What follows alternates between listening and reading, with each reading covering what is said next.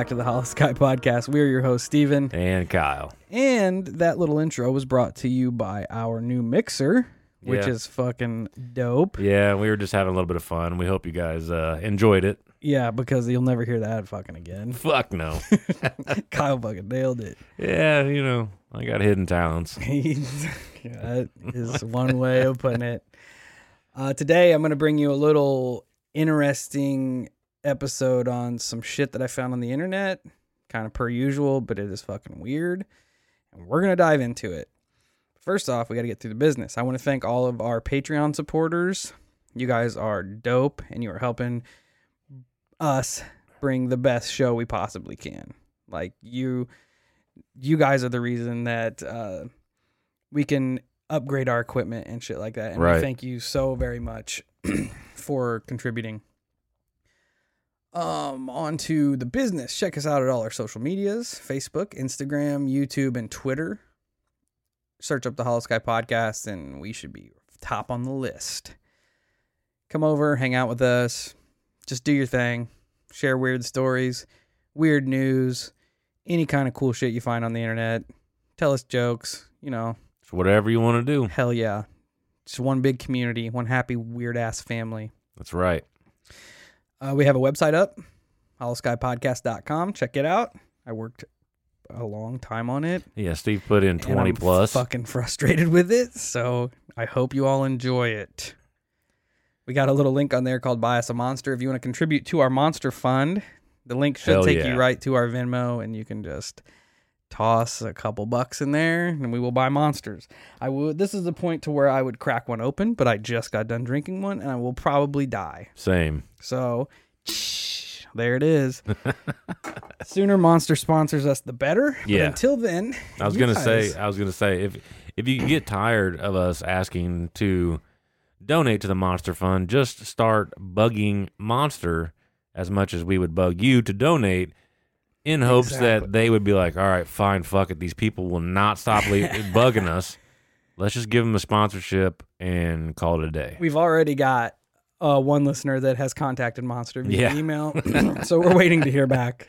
So shout out to them. Speaking of which, uh, gonna holler at the Reddit community. We do have a sub over there, and it's starting to grow. Got got a few followers over there, so shout out to you guys. Thanks for being interactive and keeping us relevant on that realm. Yeah, Reddit is a cool place. Yeah. Um, where are we going from there? Uh, yeah. Submit your stories. Submit your stories. you send can us some weird submit your shit. stories. Kyle's gonna tell you how. Yeah, you can uh, record it on your camera, your voice memo app, anything that will essentially record your voice and then email it to us, or you can write your story out and email it to us. You can do Facebook, Twitter, Instagram, Smoke signals, whatever. Yeah, whatever is convenient for you guys, cuneiform, and then send it over to holoskypodcast at gmail.com. hieroglyphics. I don't know how to read those. I don't either. We'll work on it. Yeah, we'll try. Uh, speaking of which, if whatever podcatcher you use to listen to us or YouTube or whatever, feel free to hop over there and leave us a rating and review. If we can find it, we will gladly shout you out. I'm having a little bit of an issue with some of our ratings because we usually get them through uh, a website called Chartable, but it's only recording 30 days back, and it will only let me see ones from the US on my normal uh, way of reading them on our normal podcast app. So if I skip one that's not from the United States, it's not because I'm a mean person. It's because it has disappeared and I cannot find it. But we do appreciate anybody that I may have skipped. We love you guys. Yeah. Thank you for the five star. And I do apologize for not being able to shout it out. But we kind of try to go in order here and it gets pushed back and then it eventually disappears. So Right. I do apologize.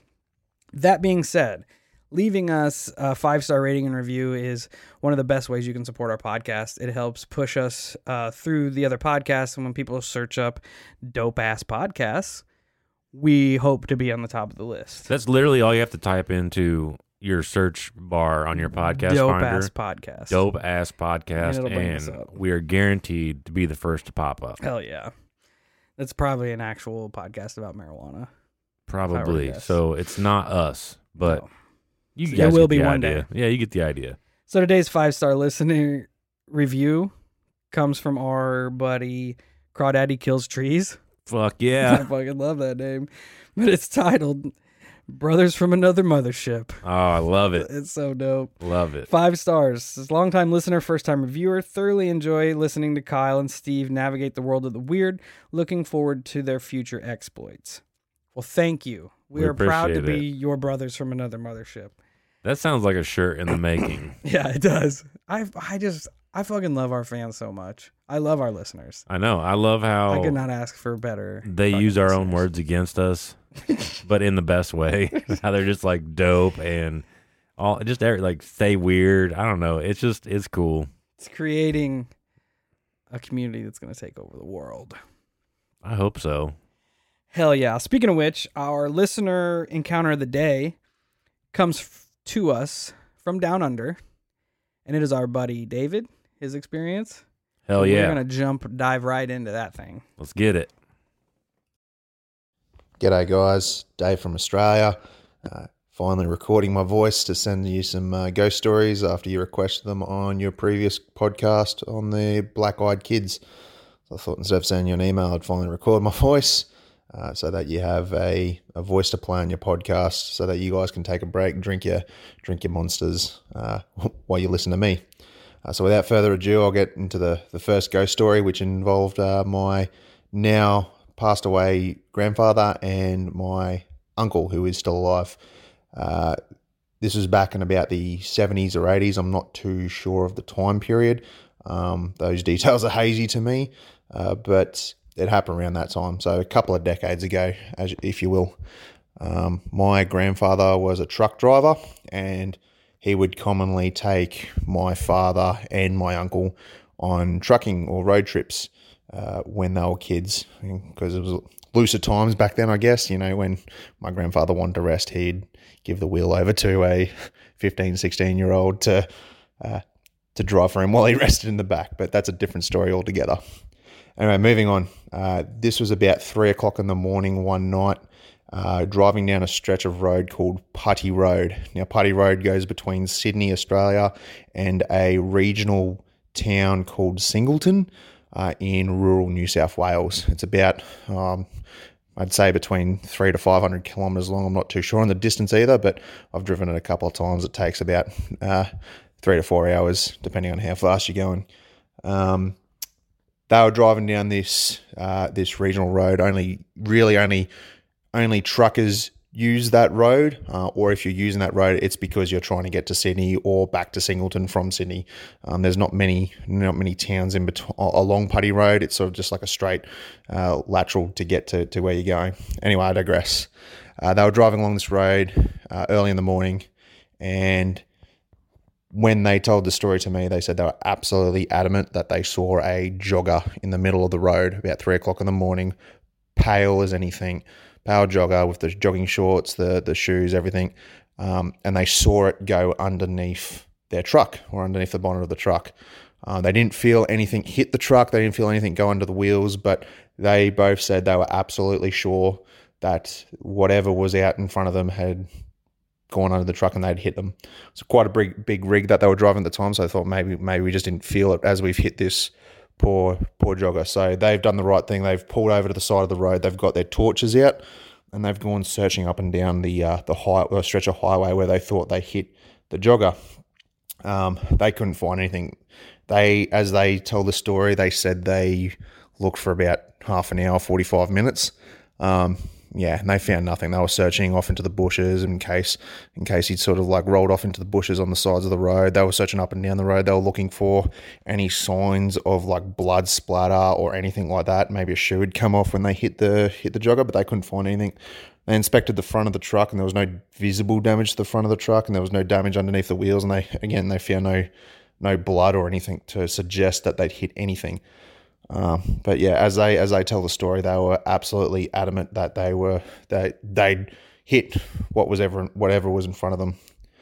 Um, but yeah, so moving on, they they got back in the truck, and now this is as I said, the seventies, eighties. Like I think mobile phones did exist, but not everyone had them back then. So they didn't have a mobile phone with them at the time. They they drove to the closest service station, which I think was about half an hour away, and they actually reported it to police. Um, you know, called police. They said, "Look, we think we've hit someone. We've been we've searched the area. We can't find anything." Um, but we, you know, we're just letting you know in case something does come up. You know, we're not trying to do a hit and run. Um, the police apparently went out and had a search along the along the length of Putty Road that they they said they thought they hit uh, the the jogger, and they reported back saying that we can't find anything. There's no uh, there's no joggers that we found here. Um, they said they'll keep an eye on the missing missing persons record, but to this day, that you know, no one no one's been sort of identified as missing around that that time period. And you know, they all had the same thought, like, why would why would a jogger at three o'clock in the morning be jogging in the middle of rural New South Wales along a you know piece of trucking road that was 40 you know 30 to 45 minutes from the closest town by truck uh, let alone by foot. Um, so it was just a bit odd. But from all accounts the locals say Putty Road is uh, has had many uh, sightings of of ghosts and the such. And uh, I think this is just another one of those signs that they had. So that's the first one. Um, the second one involves my father, and it was told to me by my grandmother, who has now also passed away. Um, the way she told it to me was my dad was around five or six years old, and one one night came into her room while you know after dinner they were just getting ready to go to bed, and he came into her room and he looked outside the looked outside the uh, the window, and the window sort of view looked over onto the driveway in front of the uh, in front of the house, and uh, Dad said to my grandma, "I was like, oh, you know, Mum, why is the neighbour, why is the na- neighbour lady or the lady from next door, why is she out on the driveway?" Uh, and grandma or my grandma's going, "What do you What do you mean?" Dad's pointing to what he thinks is this lady in the driveway, and grandma can't see anything. And she's going, Look, who, who do you mean? And she's like, and dad's like, it's the lady from next door. I know her. I go over her house all the time.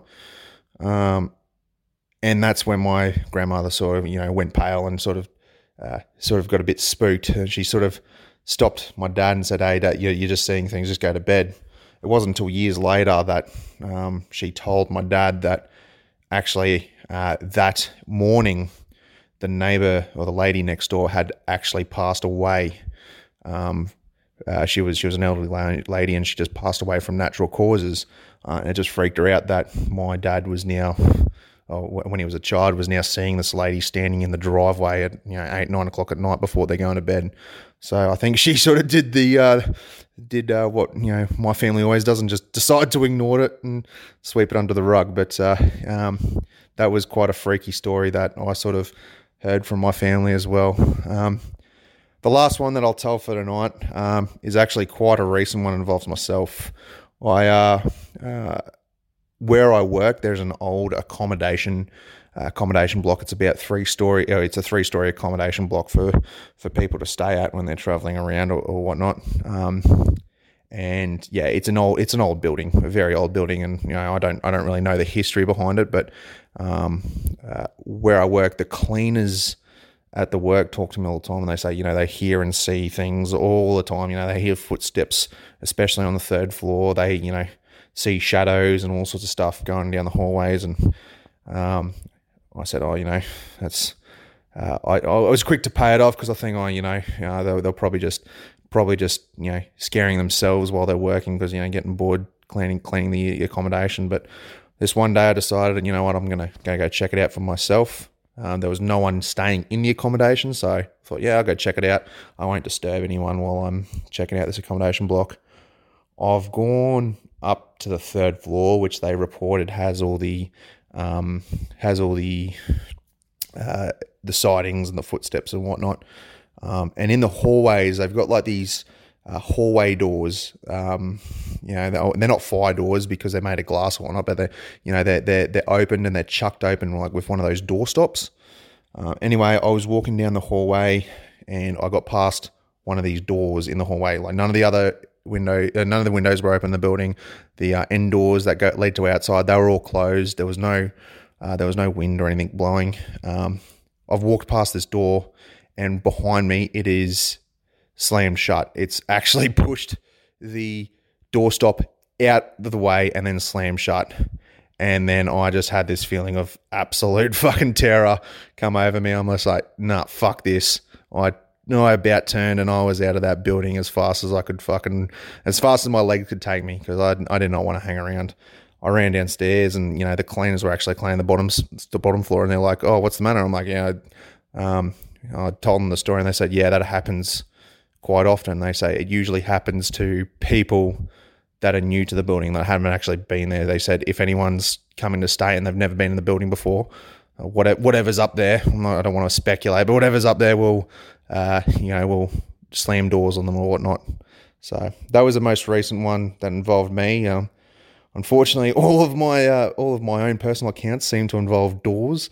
I actually haven't seen anything yet, but you know, I don't know if I want to. But um, no, needless to say, I haven't been in that accommodation building since. Um, thanks for t- taking the time to listen to me. Uh, thanks for choosing to put me on the podcast. Uh, as I said in the previous one, you guys are legends. Stay weird. Uh, please feel free to come to Australia. It's a fucking awesome place. Take it easy, guys. Bye. Well, first off, hell yeah, brother. Thanks, David, for taking the time to send your uh, submission in. Um, I'm going to go one at a time here. So, uh, the truck driver story about your grandfather. My dad was a truck driver, is a truck, well, was a truck driver. And he had quite a few accounts of weird shit go on, you know, whether it be lights in the sky, but he did have a Phantom Hitchhiker story, but he doesn't talk about it very often. I don't know if I've covered it here. If not, I probably will eventually once I get the story correct. I may have covered it before. I don't know, Kyle. Do you I don't. I don't remember it. No, Mm-mm. I guess I could share. I'll just share the the gist of the story. So, my dad is cruising down the road, right, and he passes this truck driver guy in blue jeans and a red flannel shirt, or not a truck driver, but hitchhiker, blue jeans and a red flannel shirt. Well, my dad's adamant about not picking up hitchhikers. You may have told this story. Have I? Yeah, Maybe. And the dude ends up fixing his truck. Yep. Yep. Yep. right yep, on. yep. So tune into a previous podcast It's to there. find that out. But what it reminded me of is a local to Illinois story that is is legendary, and that would be the ghost of Resurrection Mary, who is our own phantom hitchhiker here in uh, Illinois. So if you don't, if you're not familiar with that story, definitely check it out. It kind of falls in the same vein. I'm curious as to if there was any um, previous hit and runs on the road that they were cruising on. Like it'd be interesting to go back in history and see if any joggers were struck and killed that would like kind of correlate with the sighting. And um Or is it one of those um, residual things? Like it just uh, they ran that like the the story Yeah. where the guy with the same colored tracksuit, you know, ran the he same ran the same route every day, and it just kind of ingrained itself in the area. It wasn't a ghost. It was just like his energy had had kind of eaten its way into time. right. and now it's it's a residual haunting in quotations, but it's not a haunting at all. Yeah. Just that he was in the area so much that his energy is forever ingrained in that area. Good call, Kyle. and and for whatever you know for whatever what for what it's worth uh what you guys would have went through on that would have scared the fucking shit out of me thinking i ran somebody over Oh no shit! i mean And that would be kudos to them for oh my lord and, and, they, out. they even went to the police yeah, i they mean man they checked off every box as to what yeah you're supposed for to do. sure which For yeah, sure. definitely awesome. Uh, the story with your grandmother and your father. First thing, anytime a little kid says something weird, it's scary as shit, oh yeah and I feel like you should listen to them because they're probably their their youthful innocence. I feel like is tuned in to shit way more than we are. I feel like as we get older, we get jaded and we block shit out. yep But a little kid, if they see a ghost, they're gonna fucking tell you they saw a ghost. oh yeah i, That's I what it believe boils that as down well to. And me and Kyle look at each other at the same time whenever they said that the old woman had passed away, and we're like, we were fucking waiting for that. Oh, Like, yeah. that was that we knew that that was coming because yeah and it's crazy that it was like the way he made it sound was that she passed away in in relative recent yeah, like the same the, yeah, the time. yeah. So it's it was very. I mean, a that would be creepy as fuck to be looking down outside and seeing somebody out there or seeing your neighbor out there that which you wouldn't be used to at that time. But like Steve said, I mean, it's sometimes you need to listen to the little ones talk, Yeah, definitely. you know, and it, I don't know, it, it's kind of, I don't know, it, it's weird thinking that as she passed, maybe that was like her goodbye to you guys or something like that. Or maybe she was like she was like looking out for your your dad, you know, like just kept an eye on him Yeah, when he was outside playing and shit. sure. It's- She was just making sure one last time before she went on. yep. Um, you But before we go on, Yeah. your your grandma, his her response to your father is a page out of my book. Let's just uh, talk about it in the morning. Let's just go to yeah, bed. Just go to bed. Don't worry about it. That's that's funny. Um, and your last one with the door slamming and all the weird shit going on in the accommodations building. Um, I would say look into the history of the building. I'm curious as to whether anything took place, anything happened, if there was some sort of you know, untimely death there that would have led to a possible haunting. It's always interesting to dig into the history of a building to see if you can corroborate your sightings with the history of the building. Right. And I don't know if you if you work there anymore or what what exactly the the deal is, but it would be also interesting to get other people's stories that had had experiences there. Yeah, and my take on it is uh, I'm with you. And the second that door would have slammed, I would have done the exact same thing. Fuck this. I'm out of here. Yeah, when- you said that, Kyle was like, "My dude, get Yeah, the fuck out of there." exactly. My man. Yep, same. So, dude, So- and thank you for the submissions. And your you guys are truly the legends. That's for I mean, we sure. we appreciate it. yeah, we cannot thank you guys enough. It's just amazing how much support we get from this little endeavor we put together, and I just I I really can't wrap my head around it. It's it's fucking dope. Y'all are dope. On to the story that I have put together today. First things first, we have a trigger warning. There are uh, stories of suicide in this story. So if that is not your thing, if that's something you don't want to have to deal with, feel free to tune out now. We don't blame you. No worries on that. Also, that being said, we are going to put out the suicide prevention lifeline for any if any of our listeners are going through a rough patch and they need someone to talk to. Not only can you call this number, but you can get a hold of us. We will be if you you can message us, you can email us. We're usually on top of trying to respond to people, but if you're ever if you're having a hard time, if you need somebody to talk to, hit us up. If not us, call this line. It's 1 800 273 8255, and that is the suicide prevention lifeline. That being said, on to the episode. Today, we're going to talk about something that I stumbled upon while I was cruising YouTube. I like to watch my YouTube channels and look up the latest weird phenomenon and the latest weird story and kind of base some of my research around that. This led me to a little thing that I saw called the despair code. And I'm like, wow, that sounds fucking pretty dope. Sounds like something nefarious. Let's fucking dive into this. So I watched a couple videos on it and started looking into it. And it led me down this rabbit hole, which took me down other rabbit holes and took me ju- just everywhere. So, the despair code is a rumored, the best way I could put it, and I, or I've heard it described as an anti-life theory, which Awesome. yeah, which is almost ingrained, supposed to be ingrained in our DNA to make us want. It's like a self-destruct button. You know, have you ever been driving down the road and you're like, man, I could just jerk the wheel of this car right in oncoming traffic and not have to deal with anything?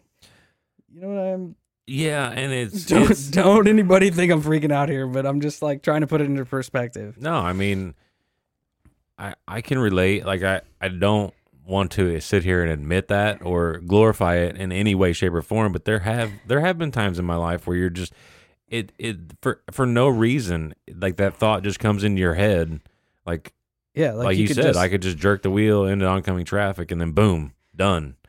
I mean, and like I said, it's not provoked. It's not like I'm depressed or anything like that. It's just this th- random thought that would pop into your head, Like and you don't know why. yeah. So, that it's- is that is fucking weird. It says that it causes existential depression in those that believe in the theory. So if you don't know it, it doesn't affect you. So tune out right, Right. now if you if you don't want to fucking deal with it. Well, see, I think I feel like I'm just too stupid, so So you're not gonna worry about it? Yeah, it's not really gonna affect me that much. So it it proposes that the world that we live in is created by someone above us. You know, like almost like a simulation. And that, that everything that we do is controlled by some external force. Like we have absolutely no control over our life. It's all been pre-planned. Every all the strings are being pulled at the same time. And it almost goes against that what some scientists say that the universe is a series of random actions and it leads to random effects. Well, this is the opposite of Yeah, that. oh, The yeah, Despair Code gotcha, disputes gotcha. it. And essentially, it's the concept of when the more people look into Despair Code, the they start to notice patterns in their everyday life. And then they're thinking, as they notice these patterns, they're like, man, something's up to this. Somebody, somebody's behind this. And then those patterns lead to different thoughts that are seemingly come out, coming out of nowhere. And they're like, man, somebody's putting these thoughts into my head. And it's like, it's it's almost like that a universal code is put together that everything is linked to one another and everything is of a specific design and plan. When once you start noticing these patterns, almost like like synchronicity of shit, like we always talk about synchronicities, Yeah, yeah, which is kind of what led me down this path.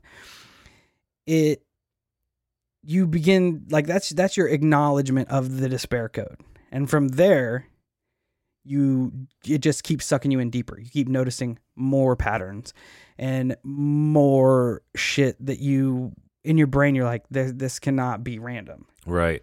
When you worded it like you did earlier, I could see how that would drive some people to craziness when you when you're sitting there and convincing yourself that someone is putting these thoughts in your head. When you use that mm. phrase, someone is putting these thoughts into my head, I could see how that could lead to a form of psychotic break. Yep, exactly. And once the code is noticed, it leads to different side effects such as depression and anxiety, which then could lead to suicide. I mean, yeah. Taking note of these patterns kind of sets it in motion. It's almost if your mind is trying to figure out the code, and as it's doing that, it also is almost essentially trying to figure out the fabric of the universe, whereas everything isn't random. It's all put together.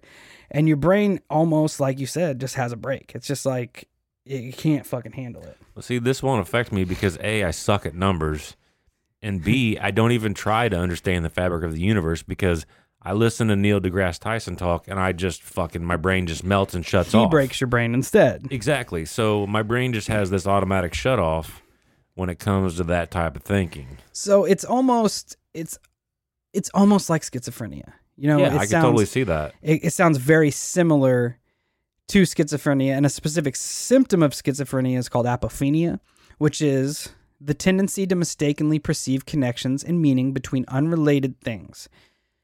And this induces the anxiety and depression to the point of suicide. It's almost so would like that be like, like saying red and black are synchronicity, but it's it's like you're forcing that connection to be there Yeah. when there's really not the Yeah. connection. Exactly. Gotcha. Your brain is trying to make it Right. seem like it's something out of nothing. Right, so it's yeah. almost like the way they want to pr- to push this is that there's some sort of self-destruct button in your brain and once you notice it, like seeing these patterns and acknowledging these patterns sets lets you know that self-destruct button is there, Ah, okay, gotcha, gotcha. which kind of ties into different stories in the past that we've talked about.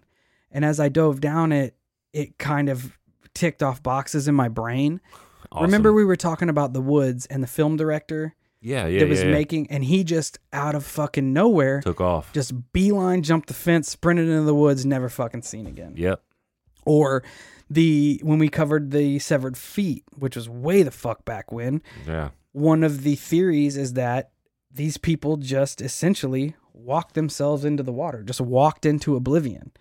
You know, because you you think about That's uh, wild. the the fungus that invades the grasshopper's brain and Yeah, makes yeah, them yeah. kill themselves and shit. It's it doesn't sound a whole lot different than what we got going on here. Not really. Okay, back wrapping it back around back to the uh, essential God, it's like history. a it's like an algorithm parasite. yeah, Like it's an uh, in your algorithm. in your DNA. yeah, that gets yeah, that's fucking weird. So the first time it's posted was a couple years back, and this is where the validity of it goes out of the window because it's on 4chan of all things Hell yeah. on the X board, which I mean they have a lot of interesting shit over there, but they also have a lot of garbage. But this is where it essentially made its first appearance, right? So there was a meme out. I'm sure everybody has seen it. It's the iceberg meme, and it's got the different tiers of the iceberg. The lo- the more below the water you get, the deeper the iceberg is. And it was talking about conspiracies. So in the meme, tier one, you have the Illuminati. 9/11 was inside job. Area 51. Tier two, Awesome. That's tier one. yeah. Tier two is the NWO, JFK assassination, CIA selling drugs. Tier three, the Holocaust was faked. Sandy Hook faked. The Rothschilds, which we mentioned earlier in the episode we recorded earlier. Yep. Uh, the Clintons are murderers.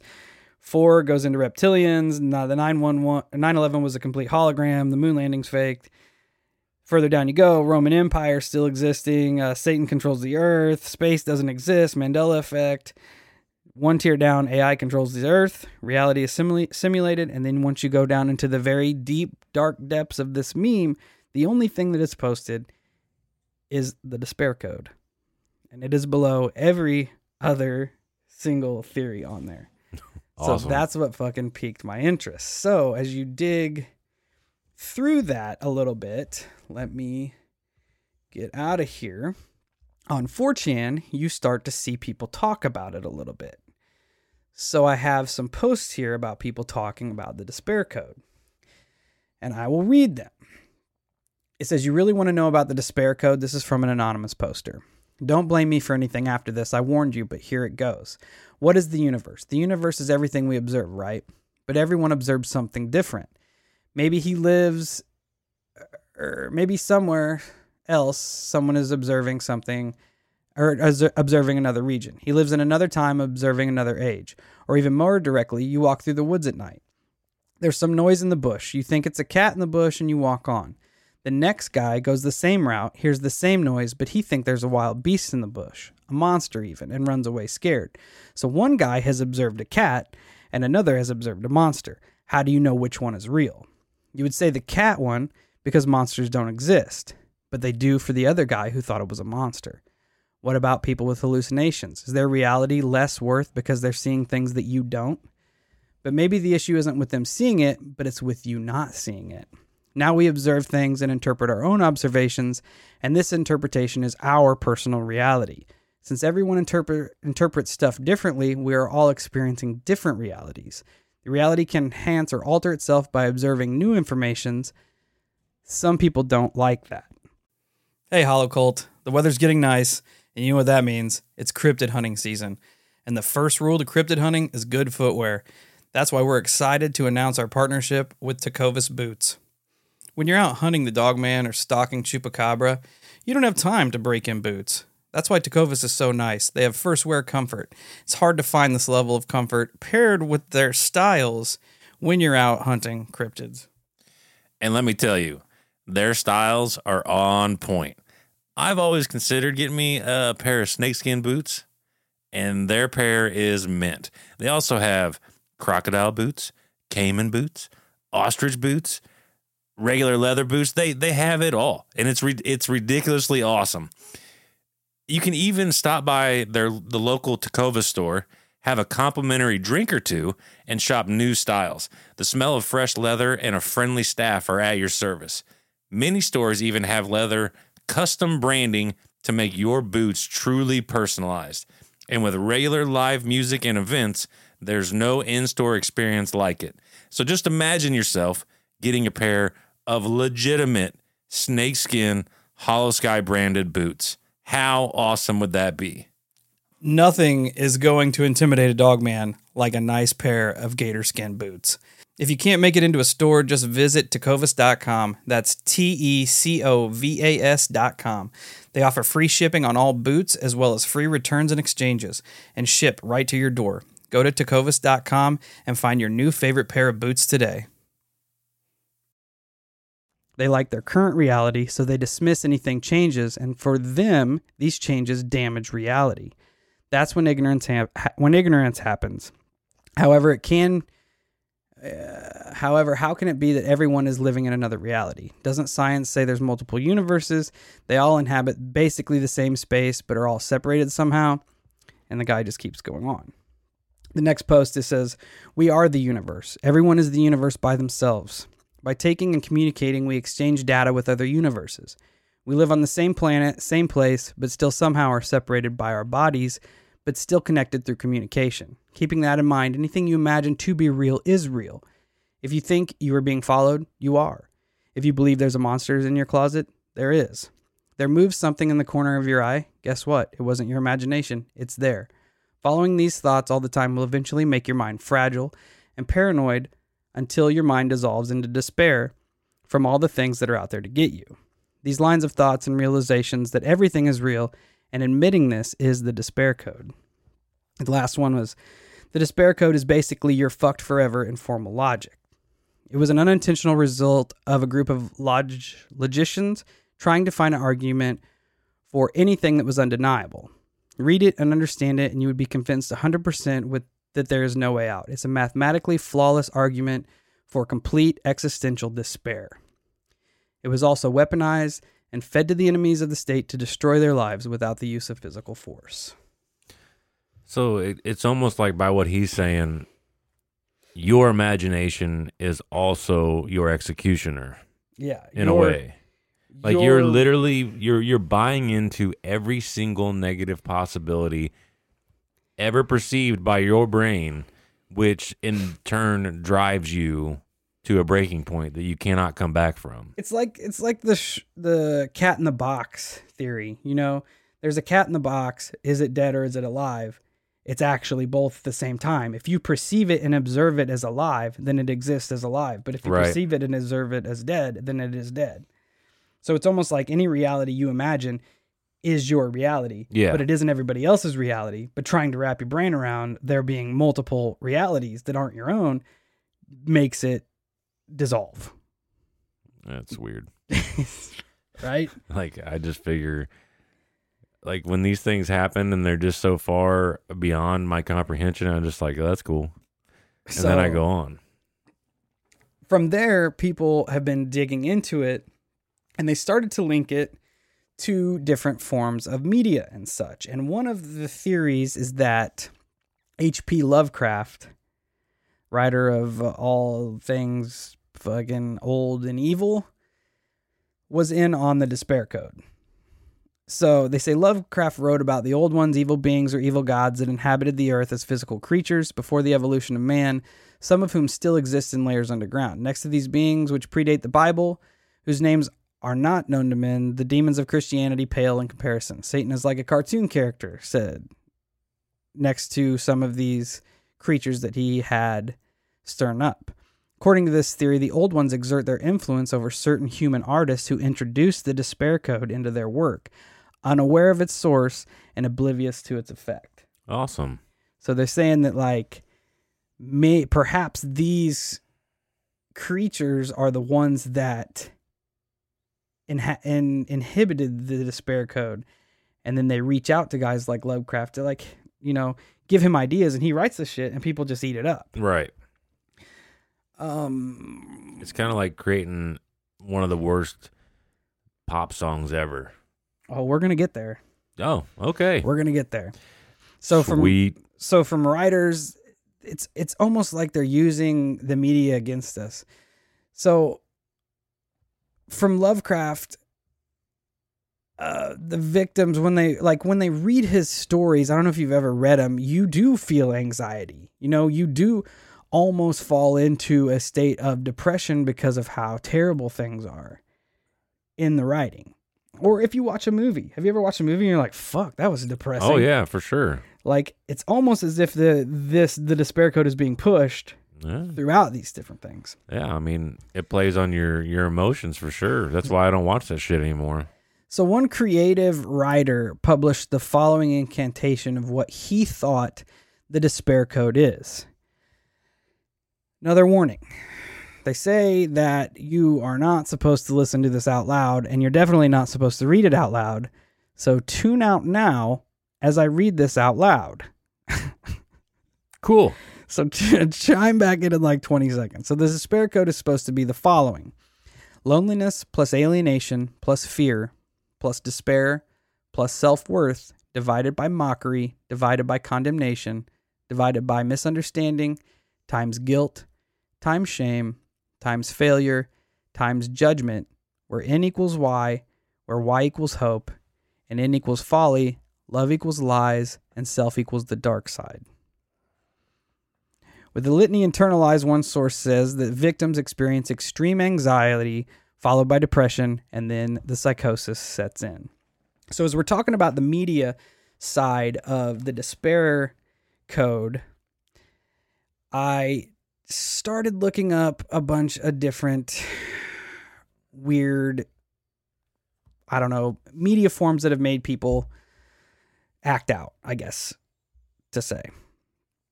So, the first thing I came across, now here's where we get into suicides and such. So, if that, again, if that's something that uh, you don't like to listen to, please tune out. First that comes that comes to mind is the saddest song in the world, which other people will know is the Hungarian suicide song. Billie Hol- Holiday made it famous in the United States, but once you kind of dig into it, it becomes weird that maybe she was using this, or not her specifically, but whoever wrote this was using the despair code to kind of push it out to the masses unknowingly. So we're going to go in the history of that. On May 23rd, 1936, Philip Cook, a senior at Holbrook College in New York, was found dead hanging in his fraternity ho- or found dead in his fraternity house in the early hours of the morning. Members of the Sigma Phi fraternity reported hearing a gunshot. Upon investigating, they found Cook with a 22 caliber gunshot wound to his head. After being rushed to the hospital, Cook was pronou- pronounced pronounced dead 2 hours later. I guess he wasn't found dead, but he was found shot. His friends and fellow students wondered why Cook would take his own life. It's noted that he was good natured and friendly, a member of the Glee Club, a cheerleader, and was scheduled to graduate the following week. There weren't any red flags leading up to his death, but it was reported by his friends and frat brothers that he had recently been listening to a song quite a bit, almost to obsessive links. And this was the Hungarian suicide song. Could a song have the power to drive someone to take their own life? This particular song has a pretty dark history and an even darker supposed power. Could this song be one of the auditory triggers of the despair code? The song is called Gloomy Sunday. It was written in 1933 and published by two musicians from Hungary. These musicians were Rezo Seress and Laszlo Havor. Seress was the composer of the music, and Havor was the lyricist. After combining the music and the lyrics, Seress began performing it at a local cafe. Audiences seemed to enjoy it, and he stated at one point he was playing it almost 30 times a night. Wow. Yeah, so people, despite it being That so depressing, crazy. people fucking loved it. I was gonna say when like, when you come to to music, I could totally buy it because I mean, like that. That's why we listen to music. That's why we we play video games. That's why we will watch movies. Like it, all those things make us feel a type of way. Like th- they put us in different moods, so to speak. You know what I mean? yeah, it Like- plays on our emotions. Exactly, exactly. But to that extent, that's insanity. Like when you're playing, like, could you imagine like when we was in a band, somebody wanting to hear the exact same song thirty times over the span? Yeah, of of, a, of an like- evening. That's that's a little crazy. It's and it, it was reportedly more than more than one evening. He said it was it was he was performing it twenty to thirty times a night because people were like, "Let's check it out." That's that's insane. There isn't an actual uh, account of inspiration for the song, but many sources have theorized why uh, Havor wrote it, and Seress helped him. They said uh, the feeling of the state of the world at the time. World War One was just wrapping up, and World War Two was getting ready to run through. So fascism was rising, and the, he had very strong thoughts about that. Um, he was also scorned by an ex-lover of his, and it's just the general general melancholy of the time. They think is what led them to write this song. They don't know if there was any outside influence actually pushing the despair code, but people were looking into it. Due to the depressing content of the piece, Seress struggled finding a publisher to publish the song. One such publisher actually stated, and I quote, It is not that the song is sad. There is a sort of terrible, compelling despair about it. I don't think it would do anyone any good to hear a song like this. He actually used the word despair. It's interesting. Yeah. After finally finding a publisher, the song made its way to the English speaking world in a cover by Billie Holiday. Its depressing lyrics are made very apparent in the English translation. I have it here. I will read them to you. You can tune out if you think they're going to make you crazy.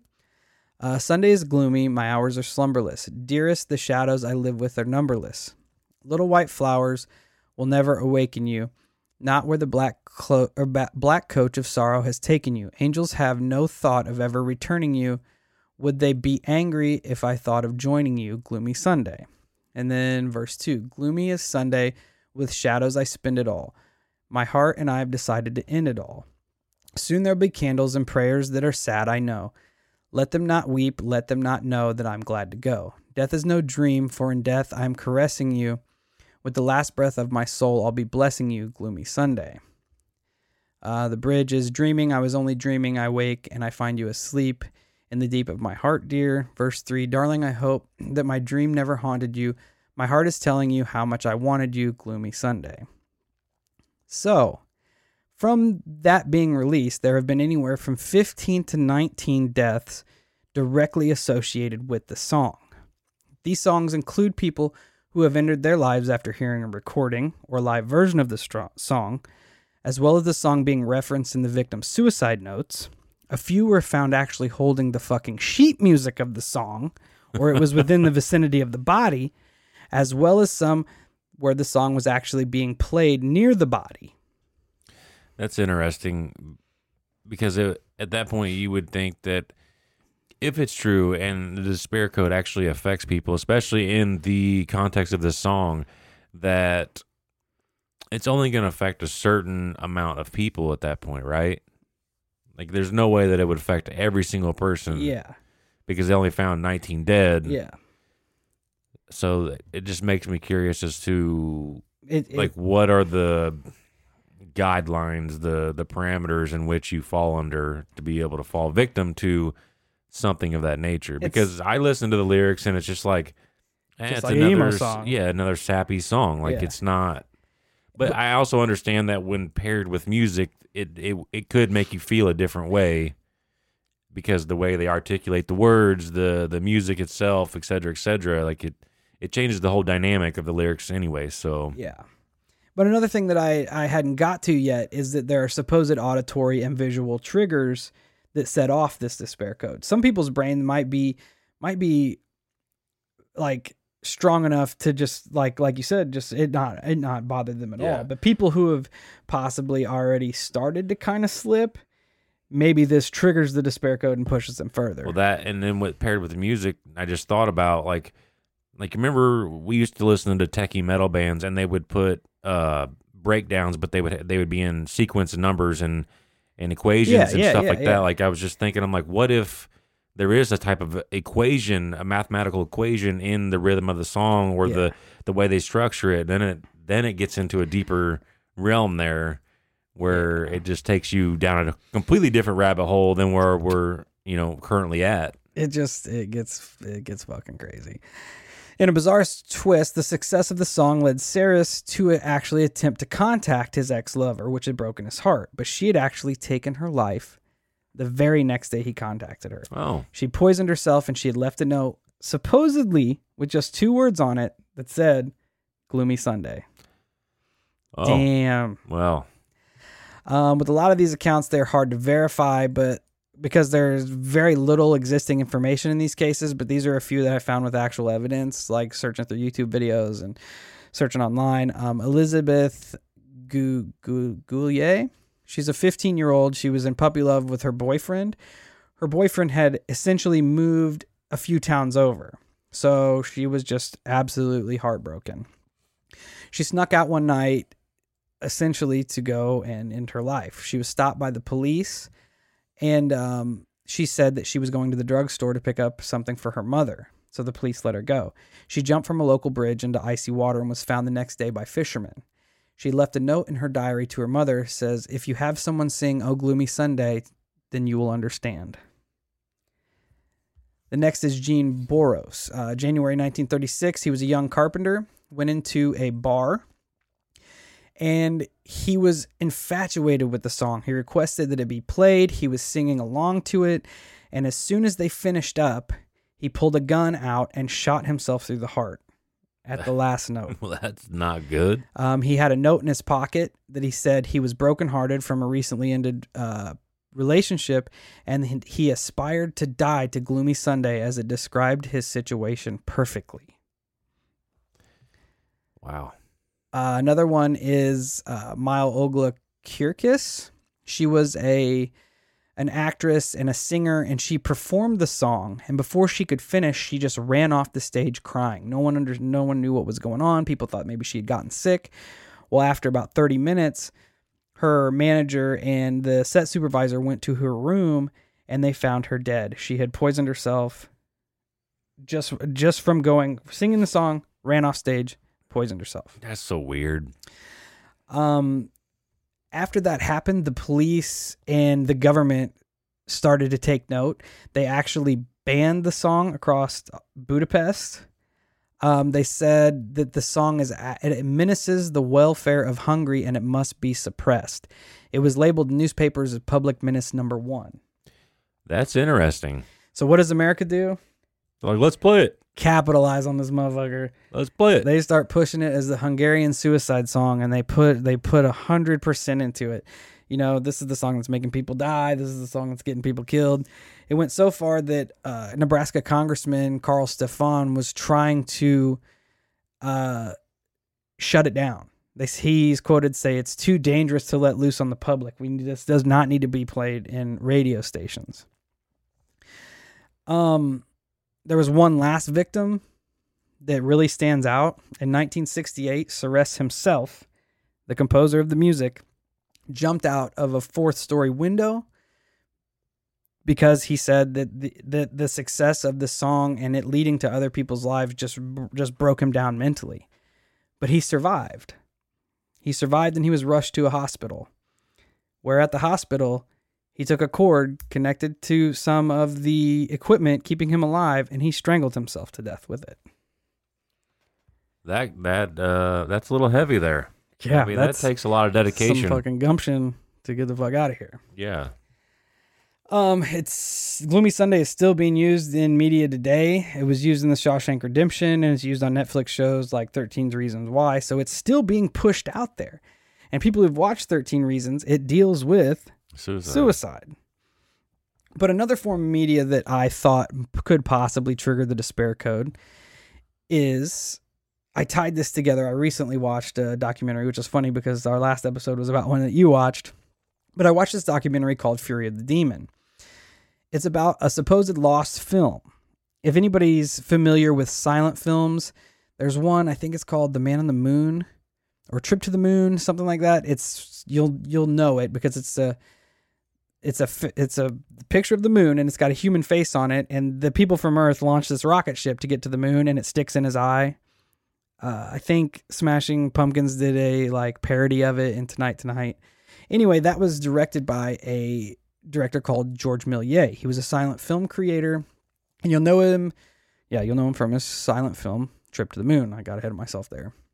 Méliès is also created or is also credited with the creation of the horror film so you have to keep in mind when these films came out and listen to some of the names of them. So in 19 or in 1896, he released House of the Devil. In 1898, he released The Cave of the Demons. And in 1900, he released The Devil in the Convent. So this is some heavy shit even now. Yeah. But 120 years ago, him talking about That's the heavy, occult and devil shit, like it's pretty fucking crazy. But the film in question is called L'Orage du Démon. That's French, I apologize, but it translates to the Fury of the Demon. The film The Fury of the Demon was released with Méliès's name listed as the creator, but people actually think it could be a forgery crafted by one of his pupils who was obsessed with magic and the cult named Sicarius. Regardless, in 1897, the short screened once and reportedly caused the audience to go absolutely insane. The film went missing afterwards. Um, the more I looked into it, that it said that there was possibly even deaths. Like it was almost like a riot that it had caused when it was first released. People could not handle it. So, film went missing. Fast forward to 1939. Uh, Tod Browning, uh, a guy that you will know who made the films Freaks and Dracula, released a feature film called Miracles for Sale. When the film screened in New York City, a small film played beforehand called Fury of the Demon. Supposedly, the screening of the short caused the audience to erupt in mass hysteria. People ripped their hair out, fought fellow audience members, and it was a bloody scene. Eventually, someone actually set fire to the theater, and six people perished in the chaos. Some, uh, the documentary even interviews some audience members that were there in 1939, and they recalled the madness firsthand. They said that, like, whenever it played, they just could not contain themselves. They just had a rage that set in That's weird. and just set them off. They wanted to attack themselves. They wanted to attack fucking people around them. They just it was almost like a fever. They described it as just Yes. building up in themselves. It's weird because I don't understand that. Like I don't understand. I mean, but if you think of other think think about when The Exorcist released, people got physically sick. Yeah. Got phys- feelings of physical sickness when watching The Exorcist. You know, these these forms of media play on people differently. Yeah, that's true. And I don't even know if this documentary is real. I don't know if the fucking if the the film is real, but just the idea of it plays into this so fucking strangely. You know what I mean? Yeah. I mean, it is terrifying to think about if it, assuming it is real. I mean, that's not that's not anything to mess around with. The focal point of the documentary is a rather re- uh, reclusive film collector named Edgar Allan Wallace, who supposedly found a copy of the film print and screened it in 2012 for a small group of French film scholars and critics. Once again, violence broke out. When they went, the cops broke it up. Film is missing again. It just keeps popping itself up after so many years. See, and that's weird too. The fact that every time after it gets screened, it magically dis- disappears. yeah, it's almost like it has a mind of its own. right. So I'm not saying this directly correlates with the despair code, but thinking about how it makes people feel Yeah. and react kind of ties into it. the documentary examines uh, this recent screening as well as giving, like, it tells you more of Méliès's work and his mysterious pupil, Sicarius, and all this other shit. It's kind you don't ever actually know if this documentary is real or not, or if it's a mockumentary, or if the film exists. You, it's it's just kind of leaves you open ended. But as with any anything we cover, we never really have A definitive answer. definitive answers Right. to. But it does show that the media has effect on people that consume it. You know, and if something like the despair code were to exist, look at how easily it could be put out. You know, you Oh, play a song on the radio that causes people to kill themselves, or you play a movie and it causes people to freak the fuck out. Well, that's the media side of it that I was thinking about. But there is more outside of that. So if we go into this here, there's a programming theory that I found. There's a document online with instructions for programming human beings using hypnosis. In this work, it is every uh, in this work, everyone's given or everything is given a number when implant implanted into a subject's subconscious will cause the subject to despair. A formula attributed or attributed to the Illuminati can be found on the internet with detailed instructions of how to gain total mind control over a subject. It involves the use of hy- hypnosis to program hu- human beings. This process culminates with the implantation of a control number in the subject's subconscious, which is said to cause the subject despair. The numerical despair code is 3223412. So I started looking into that, right? About programming and shit of that nature. I found a creepypasta, which is another form of media, about an acoustic brain manipulator. So, has instructions for use of the acoustic brain manipulator. Insert the following codes on your personal ABM.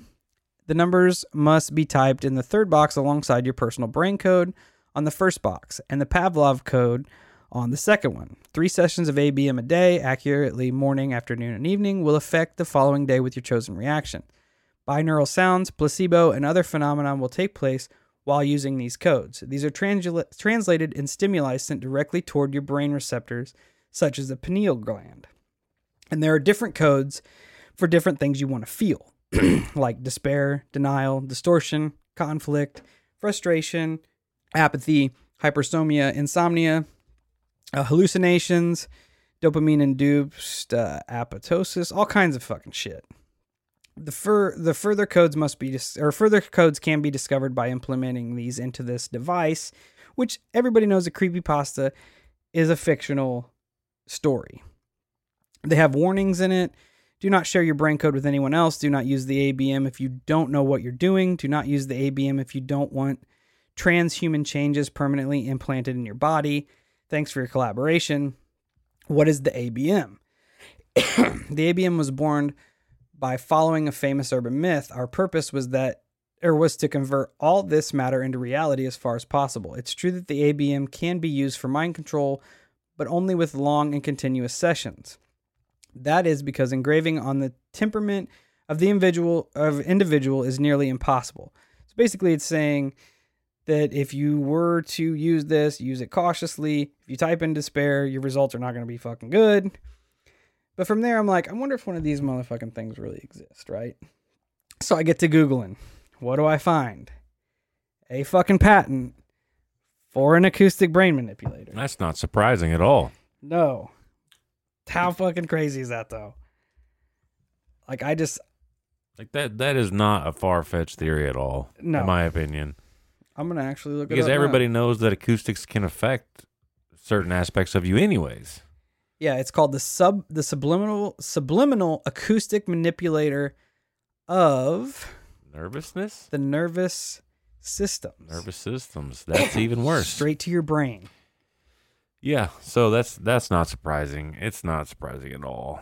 So it almost takes it like it's like is it real? Is it not real? But there's little th- things that make you think, "Damn, maybe it is fucking." Yeah, there's real." enough there's just enough smoke in the situation where you're kind of like, man, is there really fire behind it or You can almost set yourself up to do it on your own. You know what I mean? Is- like if these really exist. There's one more theory that I'm going to get into before I wrap it up, and it is the U.S. military theory, which holds that the despair code is used to is used as to identify a chemical gas used on the battlefield, whose effects are not poisonous but psychological in nature. It deprives the enemy of his sense of purpose. Highbrow medical officers call it Nietzsche's air because Nietzsche wrote that life is meaningless. He, he said there's no purpose for us being here. Basically, if you read any of his works, it's pretty pretty downer stuff. He's like, there's no reason. Like, there what why what is life? What's the point? They said that it was used in the Iraqi war, which is the Gulf War, I guess. Uh, test subjects exposed to the gas uh, entered a deep state of depression within seconds of breathing it. Some not even having the will to speak. There is an operation called Blue Horizon. Is the only military operation which used Nietzsche air in combat by U.S. forces in the Gulf War. The target was one company of the Iraqi Republican Guard. Those that did not commit suicide turned on their brothers in a melee of friendly fire and fighting amongst themselves. They said some some guys just sat down in silence, some of them started to cry. Others took their bayonets and stabbed themselves. They fired on each other. They said the results were so gruesome that the brass worried about the press that was going to get out and the gas was put away never to be used again. I mean, once again, I'm not surprised by the turn of events here. I mean, our U.S. or any military doesn't even have to be ours, but the military playing with things that they don't fully understand. And yeah, there there's definitely unforeseen consequences to what you try to do here. It's said that there are there trigger sounds and phrases that are supposed to trigger almost deja vu or recollection sensors in our brain. One of the phrases are "It's cold in here, isn't it?" Some people hear this and it it just sets their brain off. Another one is "Looks familiar." Um, these, if you get on YouTube and you look around, you can see pictures and different videos of weird sounds and shit. One being a man in a hoodie, uh, reported to be an old police sketch. Another one says that the color orange is a possible trigger of this. Just a whole bunch of different shit. It's just, I don't know, it's just fucking weird. Another theory is that um, the government is con- is in total control of the despair the despair code.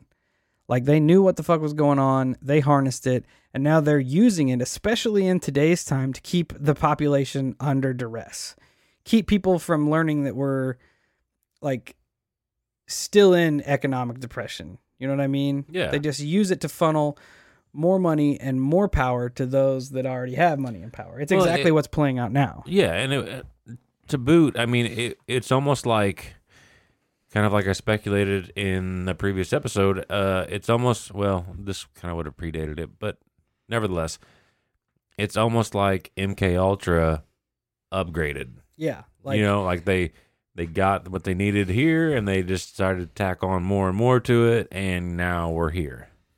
yeah, it's just It's just a, a form of mind control, you know, and it works in their advantage. and it it makes you I'm not saying it's real. It could just be some stupid dude on 4chan made it up, just plugged it at the bottom of a meme and it took off on its own. But like me and Kyle talked about, you do kind of get those feelings and there are Yeah, there it's are weird.